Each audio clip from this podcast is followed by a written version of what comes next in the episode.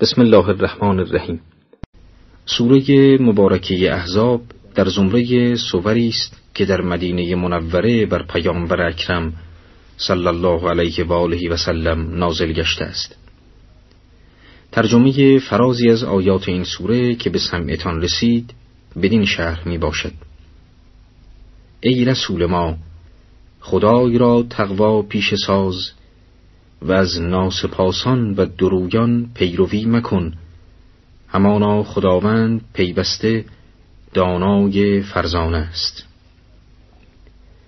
و از آیات الهی که از جانب پروردگارت به تو وحی می شود تبعیت نما. همانا خداوند به کردارتان بس آگاه است. و بر خدای توکل کن و البته که او برای کارگزاری کلیه امور بسنده است در نخستین آیه شریفه خداوند پیامبر خیش را به تقوا و پرهیزکاری فرمان می‌دهد و از پیروی ناسپاسان و منافقان باز می‌دارد. پر واضح است که رسول اسلام بنابر تهارت و اسمت هرگز از شاهراه تقوا گام فراتر ننهاده و هیچگاه از کافران و منافقان پیروی نفرموده است. از این رو هرچند خداوند در این آیه کریم پیامبر خیش را مخاطب ساخته اما روی سخن با امت آن گرامی است. نیز در دعای بعد رسول اسلام به تبعیت از فرمان وحی و توکل بر خداوند دستور می‌یابد. و البته این امر لازمه تقوای الهی است. چرا که ملکی تقوا جز به پیروی از مکتب وحی و استقرار و پایداری بر مسیر هدایت خداوندی حاصل نمی آید. در آیه چهارم و پنجم آمده است خداوند در جرفای زمیر هیچ انسانی دو دل نیافریده.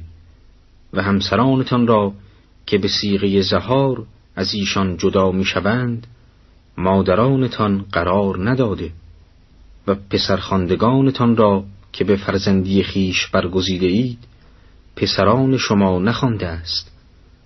آن گفتار شماست که بیان می کنید و خداوند حق را بیان می فرماید و هم او به راه مستقیم راهبری می نماید پسرخواندگانتان را به پدرانشان نسبت دهید و آنان را به نام پدرانشان بخوانید که این روش نزد خداوند درستتر است. و هرگاه پدرانشان را نمی‌شناسید آنان را برادر ایمانی و دوستان خود بشمارید و بدانید که چون به صحو به ارتکاب خطا و اشتباه دست یازید بر شما گناهی نیست. اما اگر به عمد و اراده به خطا رو آورید در این صورت بازخواست و کیفر خواهید شد. و چون عذر تقصیر به پیشگاه خدا یارید و از او طلب بخشایش نمایید همانا خداوند بسیار آمرزنده و مهربان خواهد بود. در آیه چهارم پروردگار سه موضوع را بیان می‌فرماید. نخستان که خداوند در نهاد هیچ انسانی دو دل قرار نداده است تا یک دل را در گروه ایمان به خداوند بگذارد و با دل دیگر به خدای کفر بورزد از امام همام امیر مؤمنان علیه السلام در این خصوص روایتی است که فرمود بنده ای از بندگان خدای نیست که قلبش به روشنای ایمان منور گشته و دل او از محبت ما توهی باشد. و چون بنده ای مورد قهر و خشم الهی قرار گیرد بغض ما را در دل می پروراند. ما آل محمد علیه السلام پیوسته به دوستی دوستان خود مسرور و به کینه دشمنان مبغوز می باشیم. دوستان ما همواره نظر به رحمت پروردگار داشتند و ابواب رحمت و مغفرت حق به رویشان گشاده است. گوارا باد بر آنان لطف خداوندی. موضوع دیگر مظاهره است. در دوران جاهلیت عرب هنگام که مرد قصد جدایی از همسر خیش می نمود او را به سان مادر خیش مخاطب می ساخت و بدین ترتیب رابطه همسری خود را می گسست.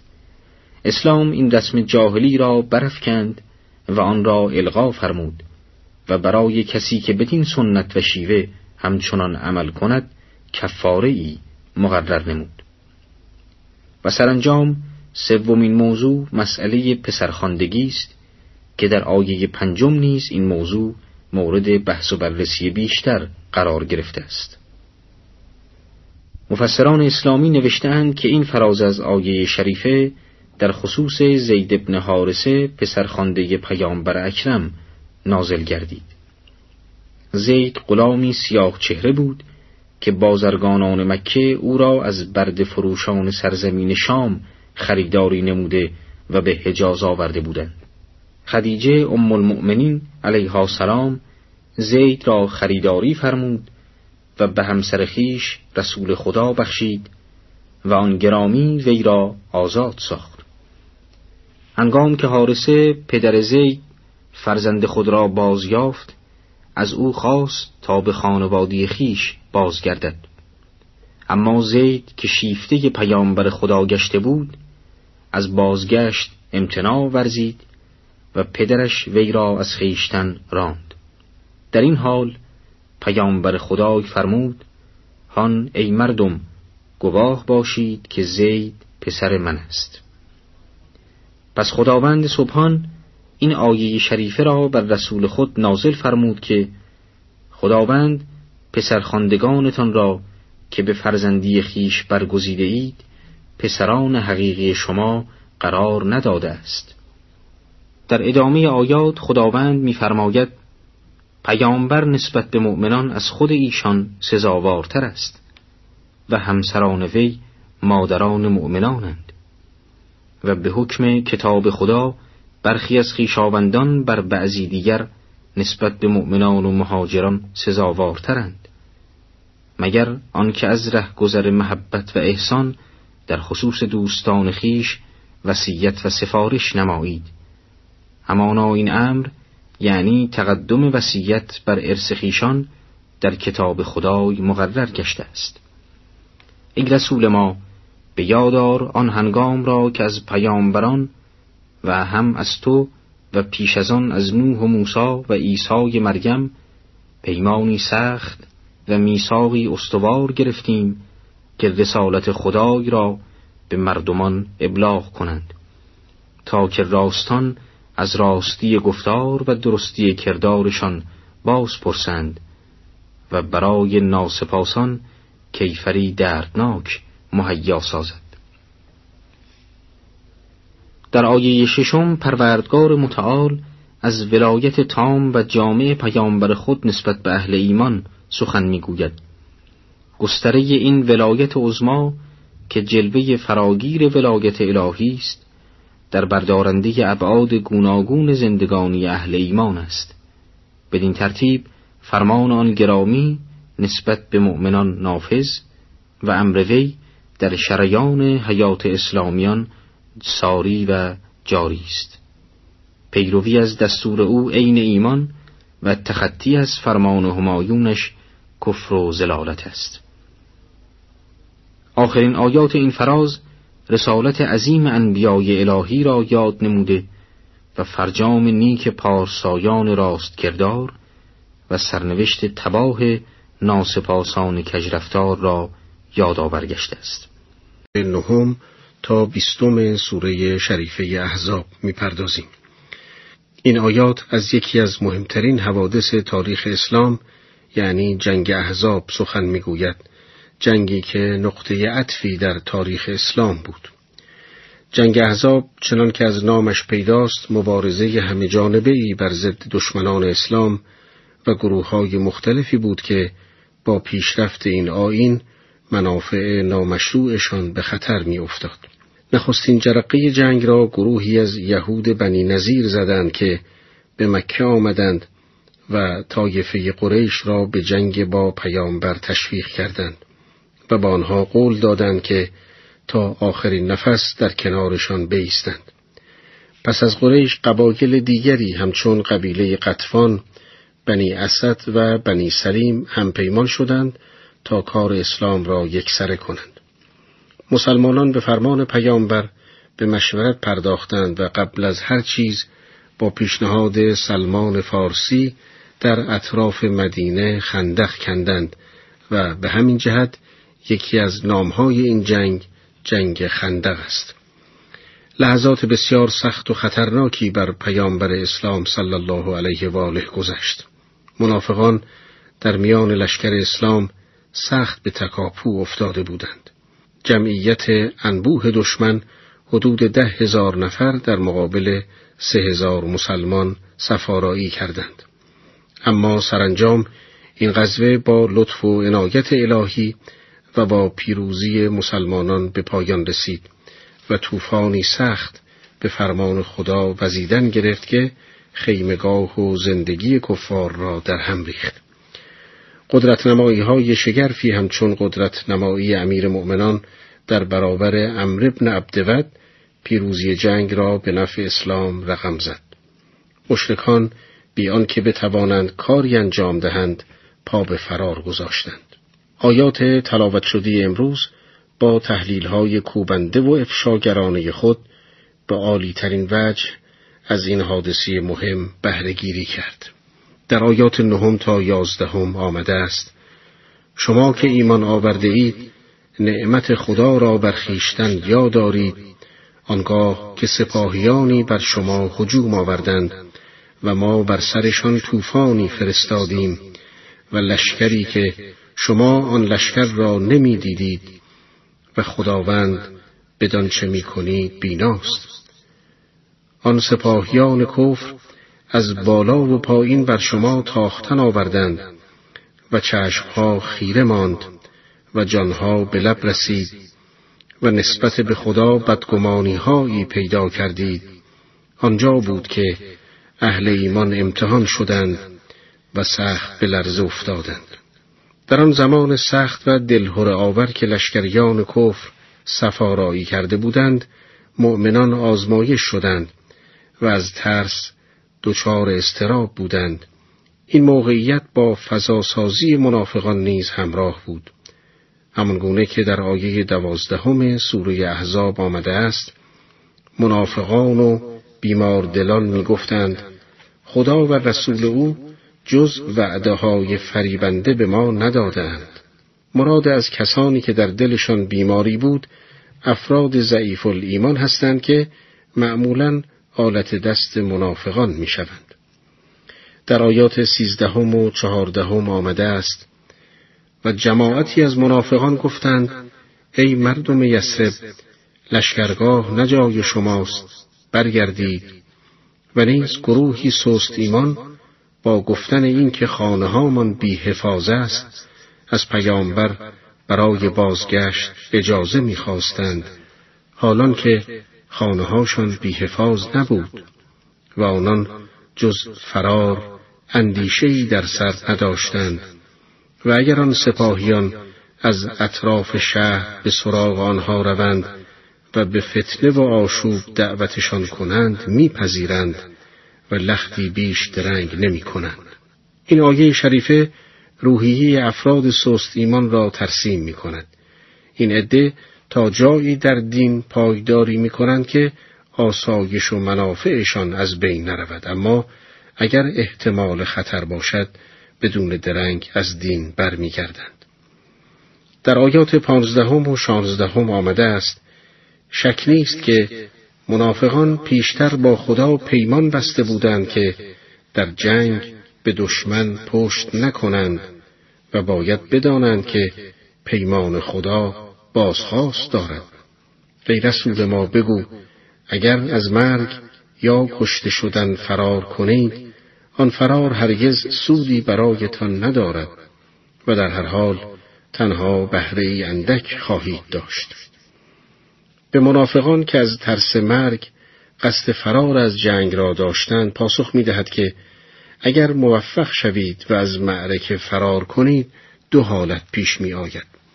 یا عجلتان فرا رسیده که در این صورت فرار از مرگ سودی به حال شما ندارد یا عجلتان نرسیده که در این صورت مدت اندکی زندگی خواهید کرد و این زندگی کوتاه سودی به حال شما ندارد در آیات هفدهم و هجدهم می‌خوانیم ای رسول ما بگو اگر خدا بخواهد به شما مردم گزندی رساند یا بر شما رحمت آرد چه کس تواند شما را در برابر اراده خدا حفظ کند؟ و پیداست که آنان غیر از خدا برای خود یار و یاوری پیدا نتوانند کرد. خداوند آن گروه از شما را که بازدارندگان از جنگند و نیز آنها را که به برادران خود می‌گویند به ما بپیوندید خوب می‌شناسد. اینان جز اندکی در جنگ شرکت نخواهند کرد. قرآن میفرماید همه مقدرات و همه خوبی ها و بدی ها تابع اراده الهی است و هیچ کس و هیچ چیزی مانع نفوذ اراده او نمی شود. لذا انسان باید به خدا توکل کند و امورش را به او محول نماید و حکم جهاد را که فرمان الهی و مایه عزت است بپذیرد. در آیات نوزدهم و بیستم آمده است منافقان در همه چیز نسبت به شما بخیلند و چون خطر جنگ پیش آید میبینیشان که به سوی تو مینگرند و چشمهاشان مثل کسی که از وحشت مرگ از هوش رفته باشد به هر سو میچرخد و چون خطر جنگ برطرف شود با زبانی تند و تیز با شما بد زبانی می کنند و حرس مال دارند. اینها هرگز ایمان نیاوردند و خدا نیز اعمالشان را تباه و نابود ساخته است و چنین کاری بر خدا آسان است. گمان می کنند که احزاب مهاجم هنوز نرفتند و اگر احزاب یک بار دیگر برگردند اینان دوست می‌دارند. کاش در میان بادی نشینان بودند و اخبار شما را از دیگران میپرسیدند. هرچند اگر در میان شما هم بودند تنها معدودی از آنها پیکار می‌کردند. خطاب به منافقان است که هرگز ایمان نمی آورند هرچند که با زبان اظهار ایمان کنند. خدا اعمال این گروه را بی اثر می سازد و این کار بر خدا آسان است. در آیات گذشته بیان شد که خداوند ضمن اشاره به داستان جنگ خندق یا احزاب به ذکر حال مؤمنین و منافقین پرداخته و از امدادهای خیش پاره ای را بیان فرمود. اینک در ادامیان آیات به وصف حال مؤمنین و ثبات قدمشان در این جنگ اشاره می‌فرماید. در آیه بیست و یکم چنین آمده است. البته برای شما در اقتدا به رسول خدا خیر و سعادت بسیار است و این وظیفه هر کسی است که امید به خدا و روز جزا دارد و بسیار یاد خدا می کند کلمه اصوه به معنی اقتدا و پیروی است و اینکه آن را با صورت مازی همراه کرد برای این است که اشاره کند به اینکه این وظیفه همواره ثابت است و شما همیشه باید به آن جناب تأسی کنید.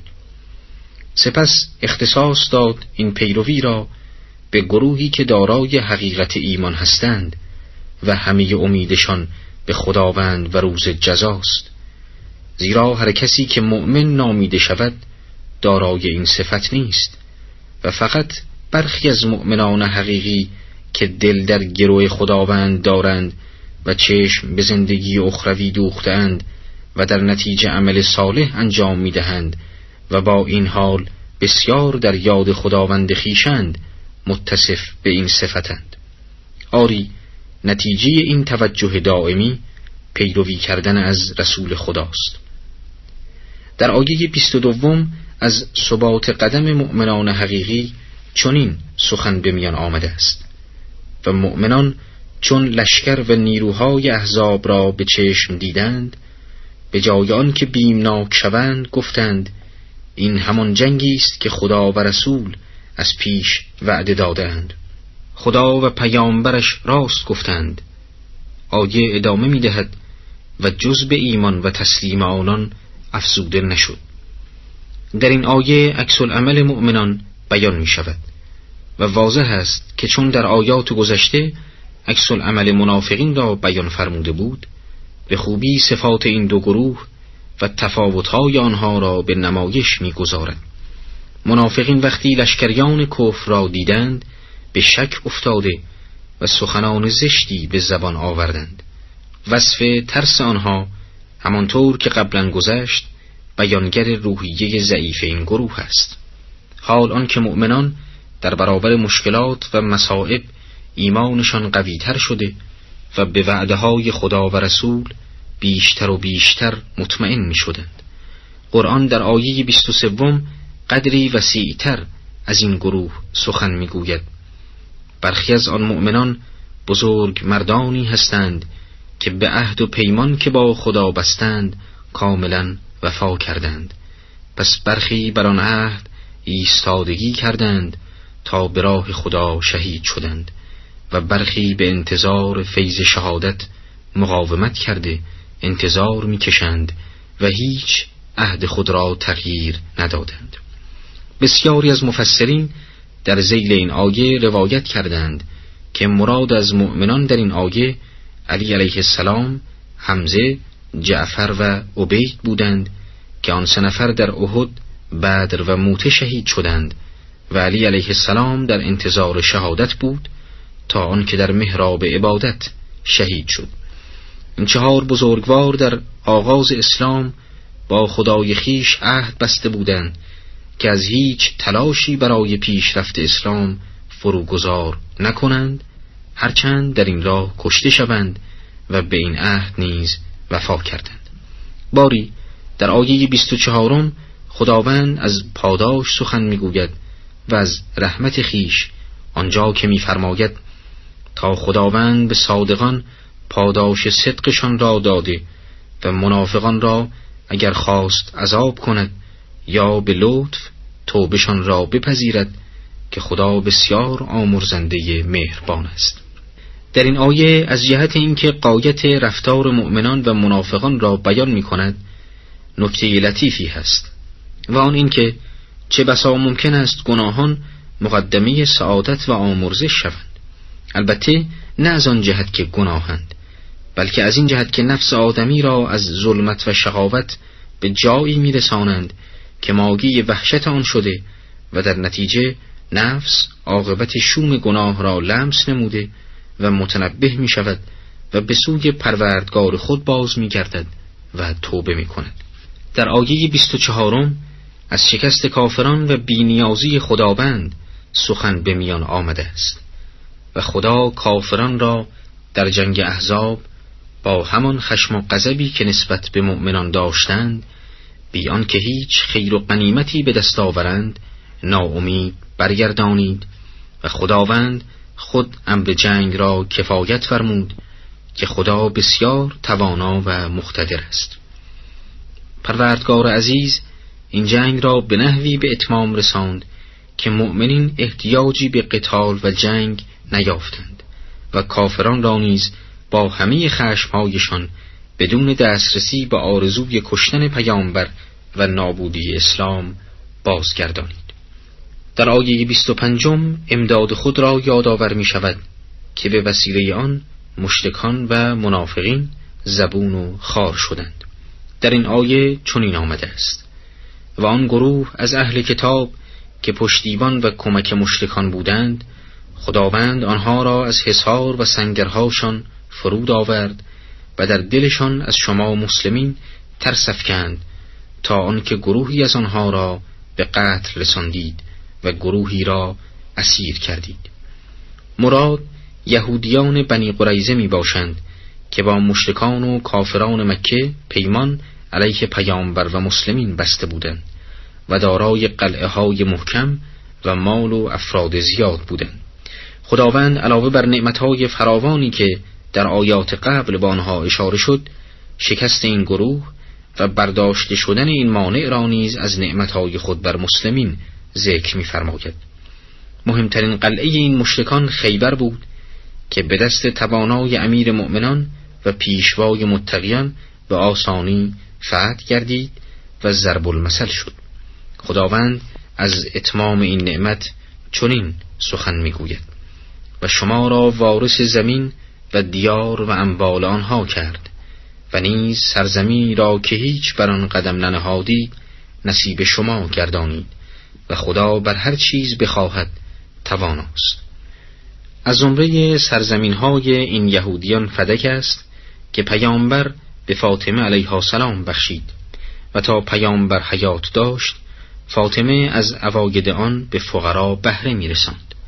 اما این که برخی گفتند مراد از سرزمین هایی که خداوند فرمود بدون جنگ نصیب مسلمین کرده است هر زمینی است که تا روز قیامت به دست مسلمانان فتح شود مرحوم علامی تبا رحمت الله علیه آن را با سیاق آیه مناسب ندانستند. در مجموع این آیات خداوند امدادهای غیبی خود را معرفی فرمود و ثبات مؤمنان را ستود و انحراف و شکست کافران و مشرکان و منافقان را بازگو و نکوهش کرد و عاقبت جمله آیات را به توانایی خیش بر هر کاری که بخواهد پایان داد. آری این است کلام خداوند که هیچ کلامی با آن انباز نیست و خداوند راستگوترین است. صدر این آیات مربوط به همسران رسول خدا صلوات الله علیه و آله می باشد که در این مورد به رحموتهای اساسی در مورد آنان پرداخته است و آنان را به افت و حفظ شعون اسلامی امر می‌فرماید. در آیات 28 و 29 آمده است ای پیامبر به همسرانت بگو اگر زندگی این دنیا و زیور آن را می‌خواهید بیایید تا از زندگی و زیور دنیا برخوردارتان کنم و رهایتان سازم رها کردنی نیکو. و چنانچه خدا و پیامبر او و سرای دیگر را اراده دارید خدا برای نیکوکاران شما پاداشی بزرگ مهیا کرده است. سیاق این دعای به این موضوع اشاره دارد که گویا بعضی از همسران رسول خدا به زندگی فقیرانه خود راضی نبودند و از آن شکوه داشتند. لذا خدای سبحان آنان را مخیر می‌فرماید که چنانچه زندگی مادی و تمتعات دنیوی را طالبند می توانند از پیامبر جدا شوند و اگر به معیشت آخرت دل بستند باید با وضع موجود زندگی کنند. چه بهرهمندی بدون قید و شرط از لذاعز مادی با همسری رسول خدا جمع نمی شود قابل ذکر است که صرف همسری رسول خدا اجر عظیم اخروی در پی ندارد بلکه احسان و عمل صالح نیز در مورد آنان شرط اساسی است. ادامه آیات با خطاب مستقیم به همسران پیامبر تکلیفی را که متوجه ایشان است مسجل و معکد می کند و به آنان میفرماید که در امتصال تکالیفشان کوشش و رعایت بیشتری بنمایند. میفرماید ای زنان پیامبر هر که از شما ناشایستی مسلم انجام دهد عذاب او دو برابر افزون شود و این برای خدا آسان است و هر که از شما مطیع خدا و پیامبر او شود و عملی شایسته کند پاداش او را دو برابر خواهیم کرد و برای شما روزی کریمانه ای مهیا کرده ایم. ای زنان پیامبر شما اگر پرهیز کاری کنید مانند هیچ یک از زنان دیگر نیستید. به گفتار نرمی نکنید تا آن کس که بیمار دل است طمع نیاورد. همواره با گفتاری پسندیده سخن بگویید. در خانه هایتان بمانید و خودنمایی جاهلیت قدیم پیش مگیرید. نماز به پای دارید و زکات بدهید و خدا و پیامبر او را اطاعت کنید. آیه ادامه می دهد حق این است که خدا می‌خواهد ناپاکی را از شما اهل بیت ببرد و شما را پاک گرداند پاک کردنی کامل. در این آیه ابتدا با ذکر اقامه نماز و ادای زکات همسران رسول خدا را به اقامه درکن اساسی در عبادات و معاملات امر می‌فرماید و سپس به اهل بیت اشاره کرده آنان را متحر و پاک به شمار می آورد. در بیان این که اهل بیت چه کسانی هستند واضح و روشن است که زنان پیامبر اهل بیت نمی باشند زیرا زمیر در آیه صرفا متوجه زنان نمی باشد در رغم این مطلب بیش از هفتاد روایت از شیعه و اهل سنت به این موضوع از آن دارد که آیه شریفه در شعن رسول خدا صلی الله علیه و آله و سلم و علی، فاطمه، حسن و حسین علیهم السلام نازل شده و احدی در این فضیلت با آنان شرکت ندارد. به عنوان نمونه در حدیثی آمده است که روزی پیامبر گرامی اسلام در خانه ام سلمه به سر می برد. جبرئیل بر آن جناب فرود آمد و آیه ذکر شده را نازل کرد. رسول خدا در این هنگام علی، فاطمه، حسن و حسین علیهم السلام را خواست و ایشان را در آغوش گرفته فرمود بارراها اینان اهل بیت منند پلیدی را از ایشان دور کن و آنطور که خود میدانی پاکشان ساز ذکر این مطلب لازم است که کلمه رجس در آیه شریفه بر تمامی انواع پلیدی ها و هیئت های خبیسه اطلاق می شود هیئت هایی که اعتقاد حق و عمل حق را از انسان می گیرد بدیهی است که زدودن رجس با اسمت الهیه انتباق دارد. وجود اسمت الهیه حالتی را در انسان به وجود می آورد که وی را از هر باطلی اعم از عقاید و اعمال حفظ می کند.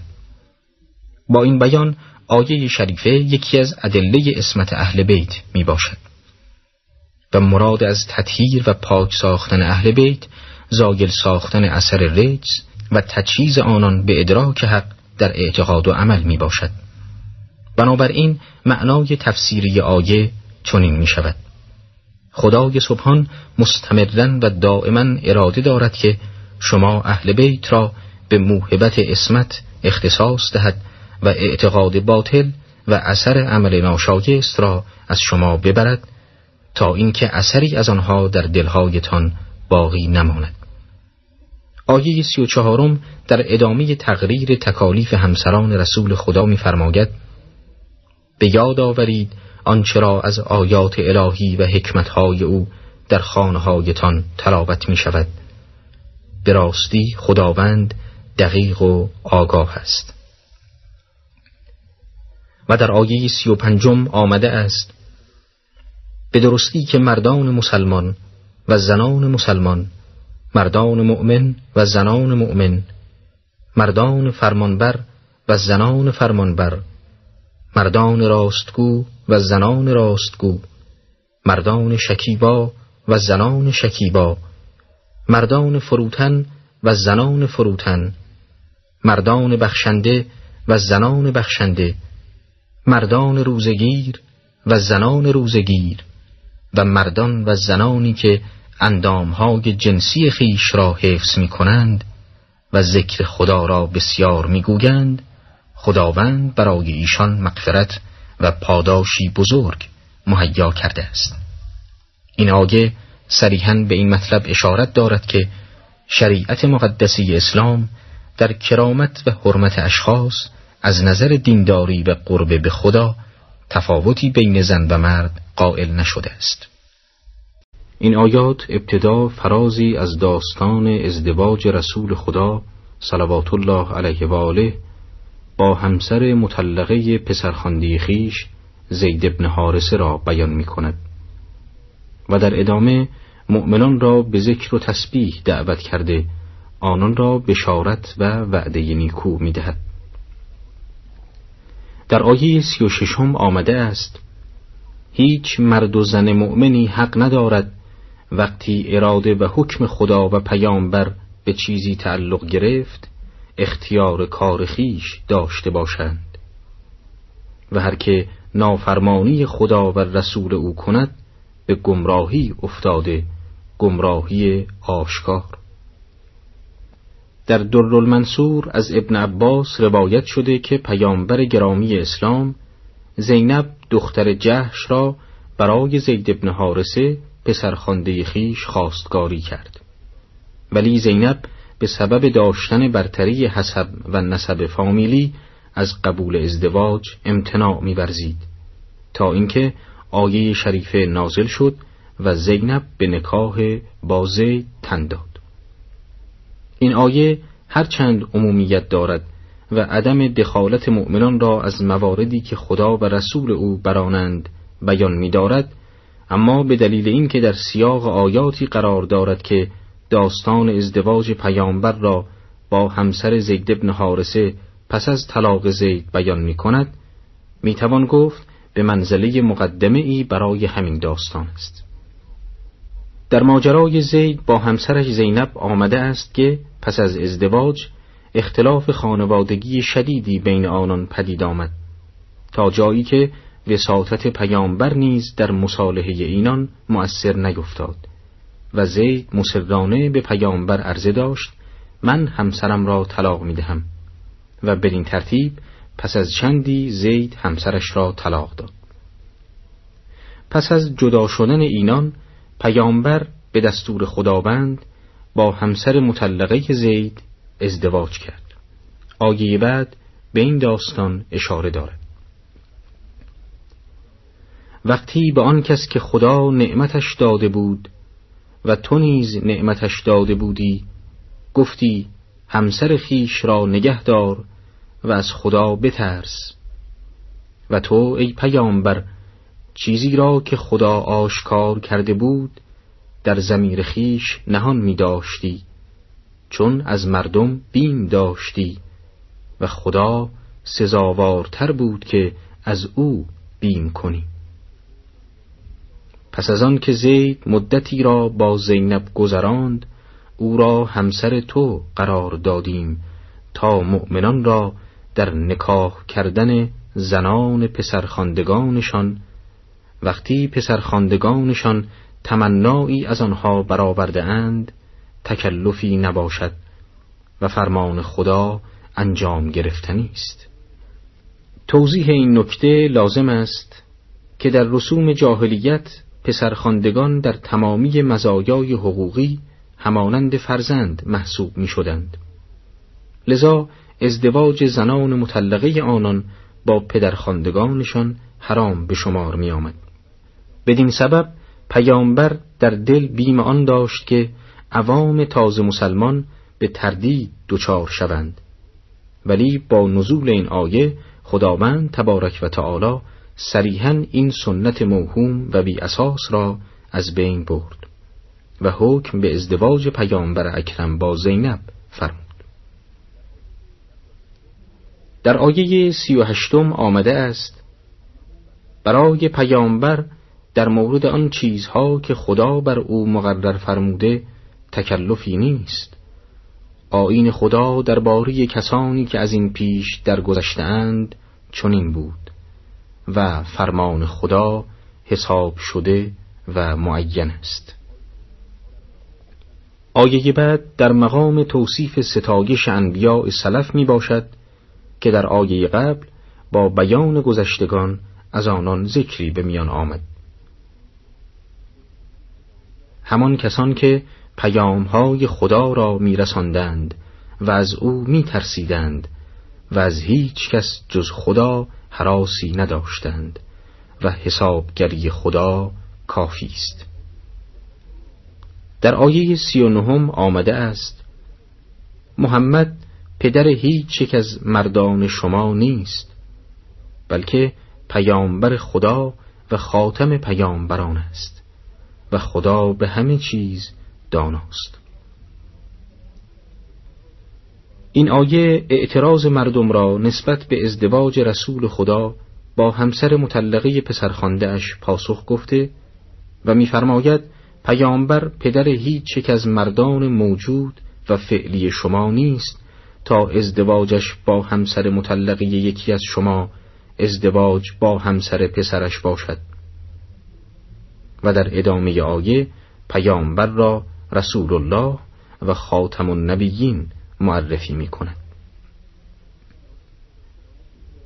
لازم تذکر است که رسول به کسی اطلاق می شود که حامل رسالتی از خدا به سوی مردم باشد و نبی کسی است که حامل خبری از غیب باشد بنابراین وقتی نبوتی بعد از رسول خدا صلوات الله علیه و آله نباشد رسالتی هم نخواهد بود. چون رسالت خود یکی از اخبار و انواع غیب است. در نتیجه رسول خدا که خاتم النبیین است خاتم الرسل نیز می باشد. ادامه آیات خطاب به مؤمنان میفرماید ای کسانی که ایمان آورده اید خدا را یاد کنید یاد کردنی بسیار. و بامدادان و شامگاهان تسبیح او گویید.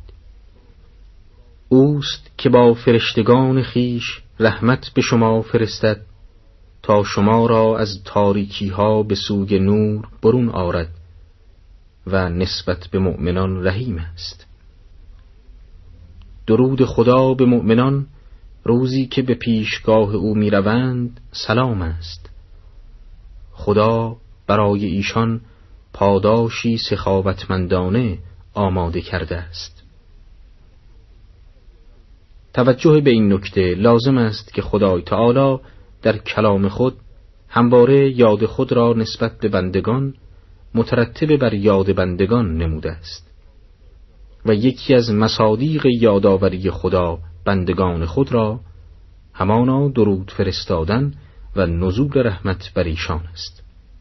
یاد ابتدا با تمجید رسول گرامی اسلام صلی الله علیه و آله و سلم آغاز می شود در آیات چهل و پنجم و چهل و ششم آمده است ای پیامبر ما تو را گواه و بشارت دهنده و بیمرسان و دعوت کننده به سوی خدا به ازن او و چراغی نوربخش فراراه جهانیان قرار داده.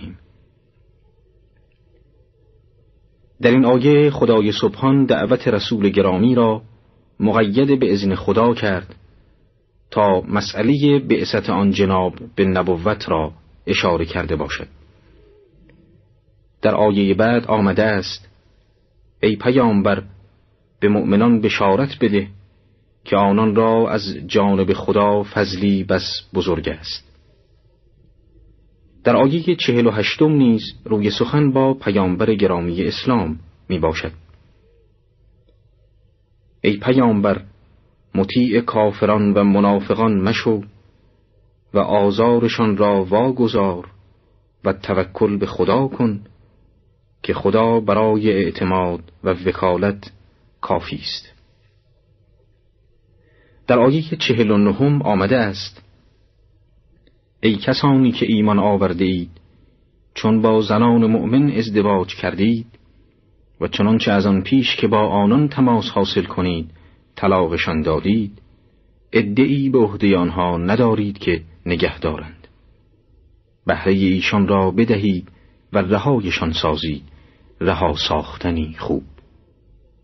آیه پنجاهم خطاب به پیامبر می‌فرماید ای پیامبر ما همسران تو را که مهرشان را داده ای و آن که مملوک تو است که خدا قنیمت تو کرده و ازدواج با دختران عمویت و دختران امهایت و دختران داییت و دختران خالهایت که با تو مهاجرت کرده اند به تو حلال کرده ایم و نیز زن مؤمنی را که چون پیامبر خواهد با او ازدواج کند خیشتن را به پیامبر هبه کند.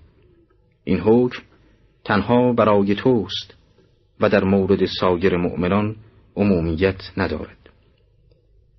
ما می‌دانیم که بر مؤمنان در مورد همسرانشان و مملوکاتشان چه مقرر کرده ایم و خدا آمرزگاری رحیم است. در آیه پنجاه و یکم خداوند در رابطه با همسران پیامبر و زنان دیگر دستورهایی به آن جناب دادند. ای پیامبر هر یک از همسران خیش را که می‌خواهی ترک کن و هر که را می‌خواهی نزد خیشار و از آنان که بر کنار کرده ای هر که را طلبی بر تو تکلفی نیست این تخییر و تعویز به مشیت تو مناسب تر است تا دیدگانشان نگران نباشد و غم نخورند و از رفتاری که با همگیشان می‌کنی خشنود باشند. خداوند می‌داند که در قلوب شما چیست و خدا دانایی فرزانه است. در ادامه آیات خطاب به پیامبر آمده است و دیگر زنان جز آنان که داری به تو حلال نیستند. و روا نیست که به جای آنها همسرانی دیگر برگزینی. گرچه جمالشان تو را به شگفت آورده باشد. مگر آنها که مالکشان شوی و خداوند مراقب همه چیز است. در آیه بعد روی خطاب با مسلمانان آن زمان می باشد که بدانان درباره کیفیت معاشرت با رسول خدا دستورهایی داده شده است.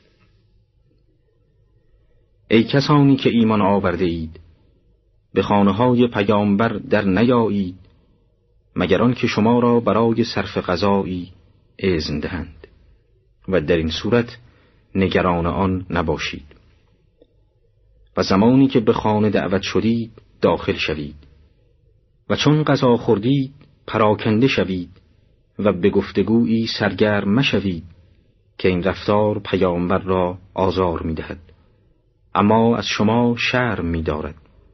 ولی خدا از گفتن حق شرم نمیدارد. و چنانچه از زنان پیامبر چیزی می‌خواهید از پس پرده ای از ایشان بخواهید.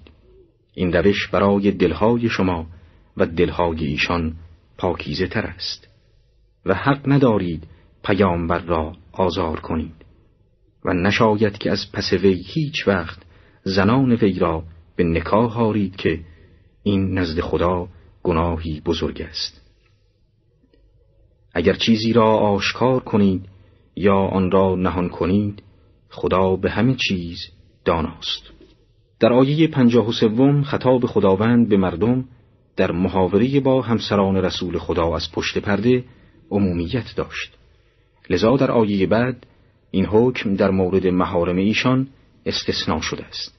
در این آیه آمده است برای زنان در مورد پدرانشان پسرانشان برادرانشان برادرزادگانشان و خواهرزادگانشان و زنان آنان و مملوکاتشان گناهی نیست. و در ادامه آیه خداوند با التفات به لفظ خطاب همسران رسول خدا را به تقوا و ترس از خداوند اندرس می‌دهد و میفرماید از خدا بترسید. که خدا به همه چیز گواه است. در آخرین آیه مورد بحث امروز آمده است خدا و فرشتگان وی بر پیامبر درود میفرستند. شما که ایمان دارید بر پیامبر درود فرستید و سلام کنید. سلامی تمام. در آیه پنجاه و هفتم آمده است کسانی که خدا و پیامبر او را آزار کنند خدا در دنیا و آخرت لعنتشان کرد و عذابی خار سازنده برای ایشان فراهم آورده است. لعنت خدا در دنیا به معنای دور شدن از رحمت خداوند و هدایت نیافتن به سوی عقاید حقه می باشد و لعنت خدا در آخرت به معنای دور شدن از رحمت قرب به او می باشد بنابراین کسانی که پیامبر خدا را و در نتیجه خدا را مورد رنجش و آزار قرار می دهند ابتدا مورد لعن خدا در دنیا و آخرت و سپس به عذابی خار کننده دچار می شود. آیه پنجاه و هشتم می فرماید و کسانی که مردان مؤمن و زنان مؤمن را با انتصاب اعمالی که نکرده اند آزار کنند تهمت و گناهی آشکار به گردن گرفتند. در ادامه آیات قرآن به زنان مسلمان فرمان می دهد که پوشش اسلامی را رعایت کنند. در آیه پنجاه و نهم آمده است ای پیامبر به همسران و دخترانت و زنان مؤمنه بگو که روسری های خیش را به خود بپیچند. این کار از جهت اینکه شناخته شوند و مورد آزار قرار نگیرند مناسب تر است و خداوند آمرزگار مهربان است. استاد شهید مرتزا متحری در کتاب ارزشمند مسئله هجاب در بیان این آیه می‌فرماید کلمه جلباب در آیه که به عنوان روسری از آن یاد شد در اصل لغت شامل هر جامعه وسیع می شده است. ولی غالبا در مورد روسری هایی که از چارقد بزرگتر و از چادر و ردا کوچکتر بوده است به کار می رفته. با توجه به این مطلب روشن می شود که دو نوع روسری برای زنان معمول بوده است. یک نوع روسری های کوچک که به آنان مغنعه می گفتند و معمولا در داخل منزل از آن استفاده می کردند و نوع دیگر روسری های بزرگ که مخصوص خارج منزل بوده است. بنابراین منظور از پیچیدن روسری به خود که در آیه آمده خود را پوشاندن با آن می باشد. بدین معنا که وقتی زنان می‌خواهند از خانه بیرون روند روسری بزرگ خود را با خود بردارند و در خارج منزل خود را با آن بپوشانند بنابراین مطلبی که از این آیه استفاده می شود و یک حقیقت جاودانی است این است که زن مسلمان باید آنچنان در میان مردم رفت و آمد کند که علائم افاف و وقار و سنگینی و پاکی از نحوه پوشش او آشکار باشد و با این صفت شناخته شود. در آیه بعد قرآن درباره کسانی که در معابر و اماکن عمومی به آزار زنان مسلمان می‌پردازند میفرماید اگر منافقان و بیمار دلان و شایع سازان در شهر از کارهای خود دست بر ندارند ما تو را علیه آنان برخواهیم انگیخت. آن وقت فقط مدت کمی در مجاورت تو خواهند زیست. آنان لعنت شدگان می باشند و هر کجا یافت شدند دستگیر شوند و بخاری کشته شوند. این سنت سنت الهی است که در میان گذشتگان وجود داشته و هیچ تبدیلی در سنت الهی نخواهی یافت در صدر اسلام گروهی از افراد سوست ایمان به تحریک و همراهی عدهای از منافقان زنان مسلمان را با سخنان پرید خود مورد آزار قرار می‌دادند.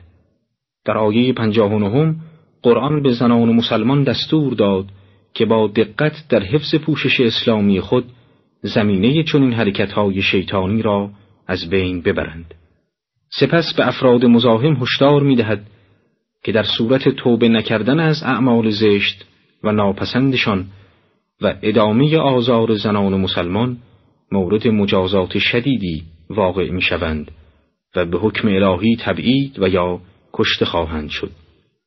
علاوه بر مزاحمان که مشمول این حکم هستند در آیه شستم از گروه دیگری نیز که دارای چنین حکمی می باشند یاد شده است.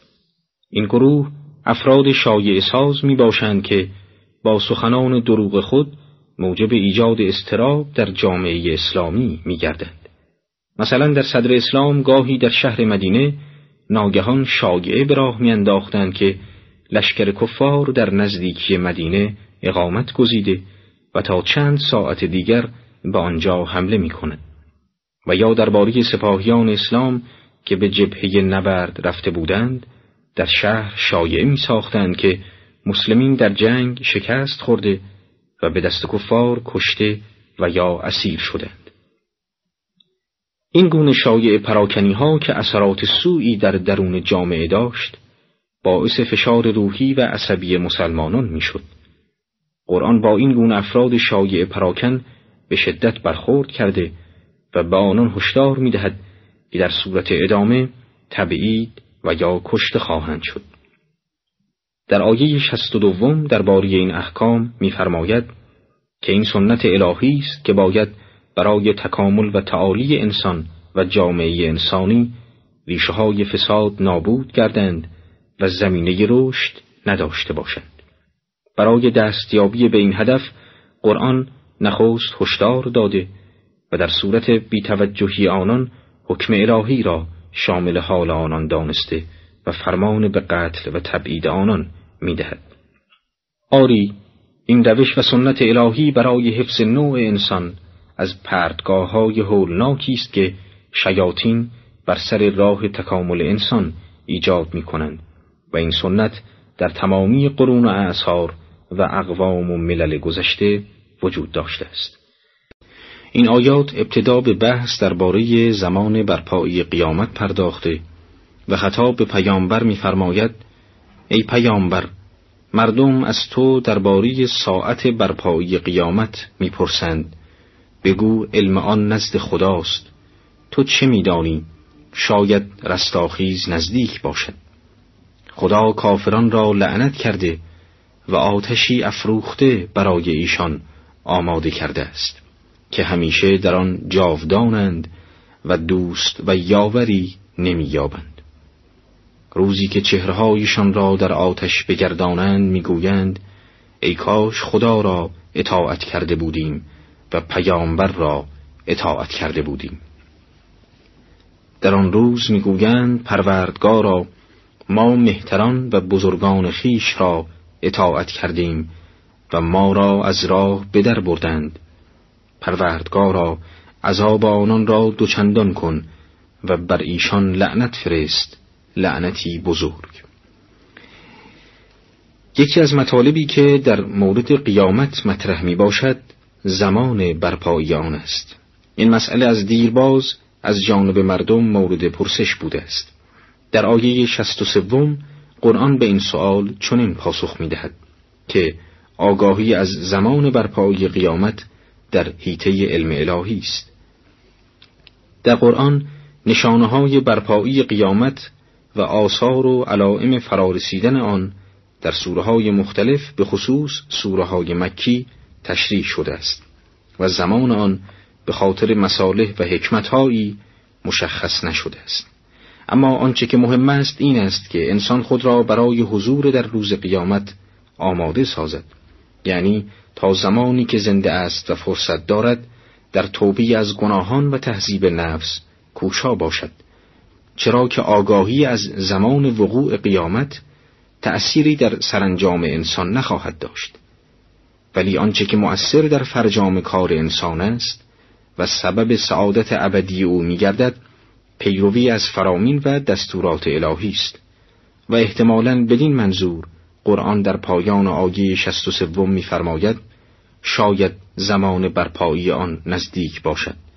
یعنی ای انسان تو خود را برای حضور در محضر الهی آماده ساز و همیشه این گمان را داشته باش که به زودی با مرگ مواجه می‌شوی و پس از مرگ حساب اعمال تو بسته خواهد شد. خواه زمان قیامت نزدیک باشد و یا نباشد. در آیات شست و چهارم تا شست و هفتم قرآن به توصیف حال دوزخیان می‌پردازد و بیان می کند که اینان به خاطر عدم آماده ساختن خود برای روز قیامت گرفتار آتش قهر الهی شده تا آنجا که گروهی از آنان برای ابد در آتش جاودانه خواهند ماند. در این آیات قرآن به یکی از دلایل اصلی سقوط انسان به پرتگاه دوزخ اشاره می کند که عبارت از تقلید کورکورانه از کسانی است که دارای قدرت و شوکت ظاهری هستند. این هشداری است به همه انسانها که باید از پرتو چراغ عقل خیش پیروی کنند و به تبلیغات و سر و صداهای شیاطین و منحرفان گوش نسپارند.